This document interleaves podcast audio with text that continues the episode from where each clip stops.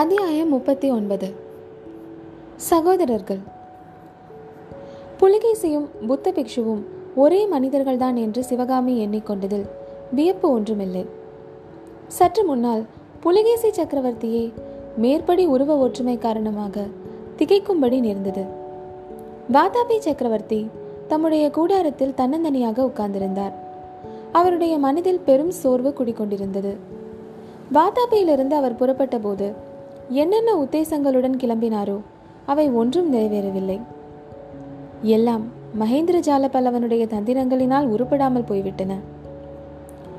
மகேந்திர பல்லவனுடைய தந்திரங்களுக்கு மாற்று தந்திரங்கள் செய்து அவனை தோற்கடிக்கக்கூடிய சாமர்த்தியம் வாய்ந்தவரான நாகநந்தி பிக்ஷுவை பற்றி தகவலே கிடைக்கவில்லை.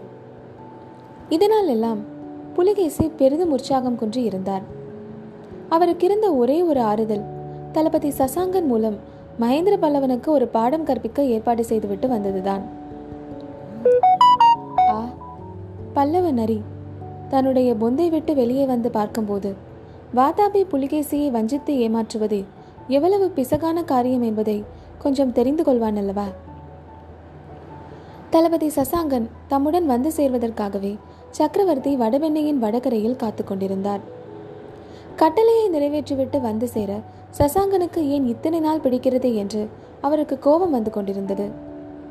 அந்த சமயத்தில் தெற்கே இருந்து படை வருகிறது என்று கேட்டதும் சசாங்கன் தான் வருகிறான் என்று எண்ணி அவன் கொண்டு வரும் செய்தியை கேட்பதற்காக மிக்க அவளுடன் இருந்தார். கூடாரத்துக்கு வெளியே குதிரை ஒன்று வந்து நின்றதும் சசாங்கன் இவ்வளவு தாமதமாக வருவதற்காக அவன் மேல் எரிந்து விழுவதற்கும் தயாரானார். ஆனால் உள்ளே பிரவேசித்து வந்தது சசாங்கன் அல்ல. கிரீடமும் வாகு வலயமும் சக்கரவர்த்திக்கே உரிய மற்ற ஆபரணங்களும் தரித்த நெடுதுயர்ந்த கம்பீர உருவம் ஒன்று வந்தது. அதை பார்த்ததும் புலிகேசிக்கு ஏற்பட்ட திகைப்புக்கும் குழப்பத்துக்கும் எல்லையே இல்லை. இது என்ன? எனக்கு சித்தப்பிரமை பிடித்து விட்டதா? அல்லது மாய கனவு காண்கிறேனா? பின் ஆசனத்தில் இதோ சாய்ந்து உட்கார்ந்திருக்கும் நானே கூடாரத்துக்கு வெளியிலிருந்து எப்படி உள்ளே வர முடியும்? என்று திகைத்து விட்டார். புலகேசியின் குழப்பத்தை பார்த்துவிட்டு வெளியிலிருந்து வந்த உருவம் புன்னகை புரிந்து தம்பி ஏன் இப்படி பயப்படுகிறாய்? நான் என்ன பேயா பிசாசா பூதமா? உனக்கு என்னை தெரியவில்லையா? என்று சொல்லிக்கொண்டே தலை கிரீடத்தை எடுத்ததும் பிக்ஷுவின் மொட்டை தலை காணப்பட்டது. உடனே புலிகேசி குதூகலத்துடன் துள்ளி எழுந்து அண்ணா நீயா? என்று கட்டிக்கொள்ள போனவர் மறுபடியும் திகைத்து நின்று ஆஹா இது என்ன வேஷம்? உன்னுடைய வாக்குறுதி? என்று வினவினார். அப்போது புலிகேசியின் கண்களின் ஓரங்களில் பொறாமையுடன் கூடிய குரோத ரேகை தென்பட்டது. தம்பி அதற்குள்ளே அவசரமா? ஒரு சந்தர்ப்பத்தில் இதே வேஷம் உன்னுடைய உயிரை காப்பாற்றுவதற்கு பயன்பட்டதல்லவா?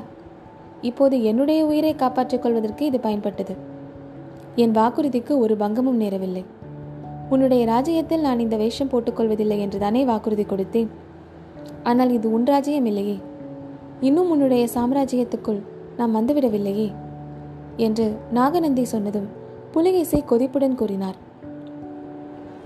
ஆம் ஆனால் இந்த பிரதேசம் இன்று நம்முடைய சாம்ராஜ்யத்துக்குள் வராமல் இருப்பது ஏன்? பல்லவ நாட்டில் இன்று வராக கொடி பறக்காதது ஏன்? அற்பத்திலும் அற்பமான மகேந்திர பல்லவனுடைய சைனியத்திற்கு முன்னால் வாதாபியின் மகா சைனியம் தோல்வியடைந்து திரும்பி போவது ஏன்? எல்லாம் முன்னால் வந்ததுதான். தம்பி தோல்வி என்கிற வார்த்தையே சொல்லாதே. யார் தோல்வியடைந்தது வாதாபி சைனியம் தோல்வியடையவில்லை நீயும் தோல்வியடையவில்லை அந்த தோல்வி என்னால் நேரவும் இல்லை. எல்லாம் சாவகாசமாக பேசுவோம். முதலில் உடனே காவி வஸ்திரம் இரண்டு தெரிவித்துக் கொடு. நான் இந்த வேஷத்தில் இருந்தால் வீண் குழப்பத்திற்கு இடமாகும். ஏற்கனவே நான் வந்து கொண்டிருந்த போது வெளியில் இருக்கும் வீரர்கள் என்னை வெறித்து வெறித்து பார்த்தார்கள். ஆமாம் அவர்கள் வெறித்து நோக்குவதற்கு காரணம் இருக்கிறதல்லவா? கூடாரத்துக்குள் இருந்த சக்கரவர்த்தி வெளியில் எப்போது எப்படி போனார் என்று அவர்களுக்கு திகைப்பாக இருந்திருக்காதா? எனக்கே கொஞ்ச நேரம் குழப்பமாக போய்விட்டதே என்று புலிகேசி கூறிவிட்டு கூடாரத்தின் வாசலில் நின்ற காவலனிடம் உடனே ஒற்றர் விடுதிக்கு சென்று காவி வஸ்திரம் இரண்டு கொண்டு வா என்று கட்டளையிட்டார். காவி வஸ்திரம் வந்த உடனே நாகநந்தி உடையை மாற்றிக்கொண்டார். சகோதரர்கள் இருவரும் ஒரே ஆசனத்தில் அருகருகே உட்கார்ந்தார்கள். தம்பி இப்போது சொல். நீ வாதாபியை விட்டு புறப்பட்டதிலிருந்து நடந்ததை எல்லாம் விவரமாக சொல் என்று நாகநந்தி கேட்க அவ்விதமே புலிகேசி கூறி வந்தார். எல்லாவற்றையும் கவனமாக கேட்ட பிறகு பிக்ஷு கூறினார். ஆஹா மகேந்திர பல்லவன் நான் நினைத்ததை காட்டிலும் கெட்டிக்காரன். நெடுகிலும் நம்மை ஏமாற்றி வந்திருக்கிறான். அண்ணா ராஜய தந்திரத்தில் உன்னை வெல்லக்கூடியவன் இந்த உலகத்திலேயே யாரும் இல்லை என்று நினைத்திருந்தேன். ஆரம்பத்தில் நான் ஒரு தவறு செய்தேன் தம்பி. அதன் பலன் நெடுகிலும் விபரீதமாகவே போய்விட்டது. அது என்ன தவறு அண்ணா? பரஞ்சோதி எனும் பிள்ளையின் முகத்தை பார்த்து என் மனம் சிறிது இலகிற்று. ஓ அந்த திருட்டு பயலை நம்பி ஓலை கொடுத்து அனுப்பினாயே அவன்தானே? அதற்கு காரணமானவன் நீதான் தம்பி. என்ன? நானா? அது எப்படி?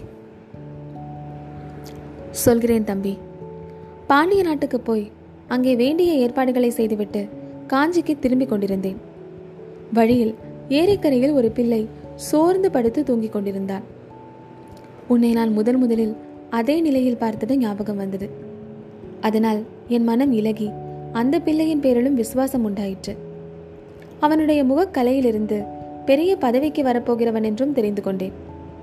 அதனால் அவனை நம்மோடு சேர்த்துக்கொள்ள வேண்டும் என்ற சபலமும் உண்டாயிற்று. அவனிடம் உனக்கு ஓலை கொடுத்து அனுப்பினேன்.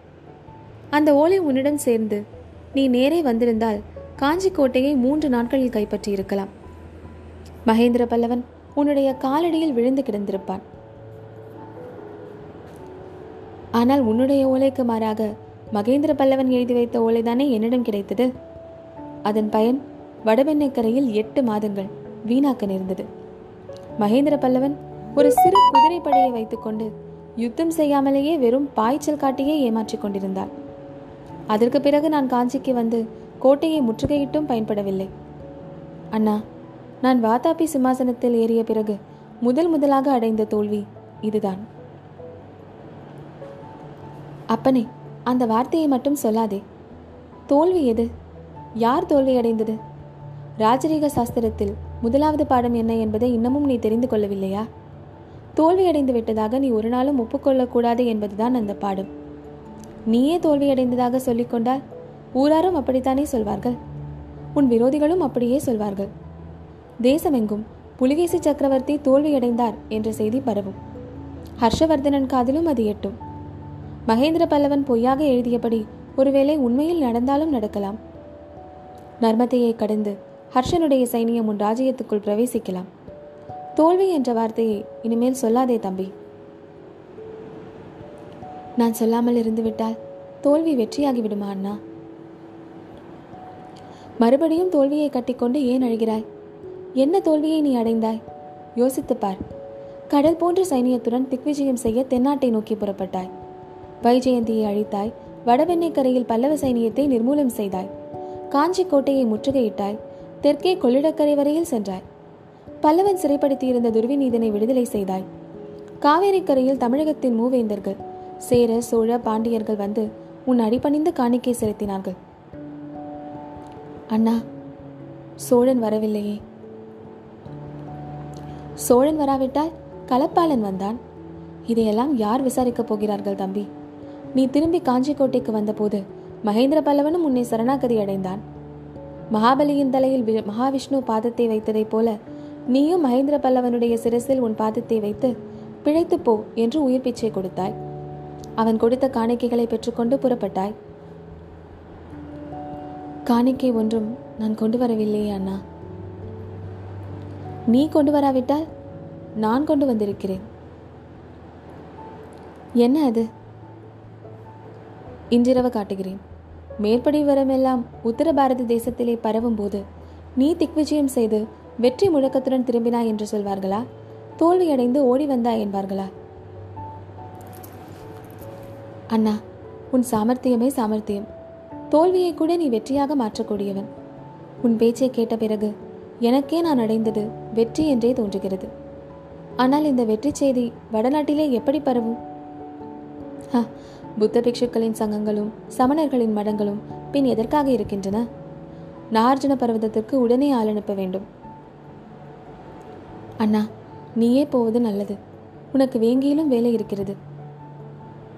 என்ன வேலை?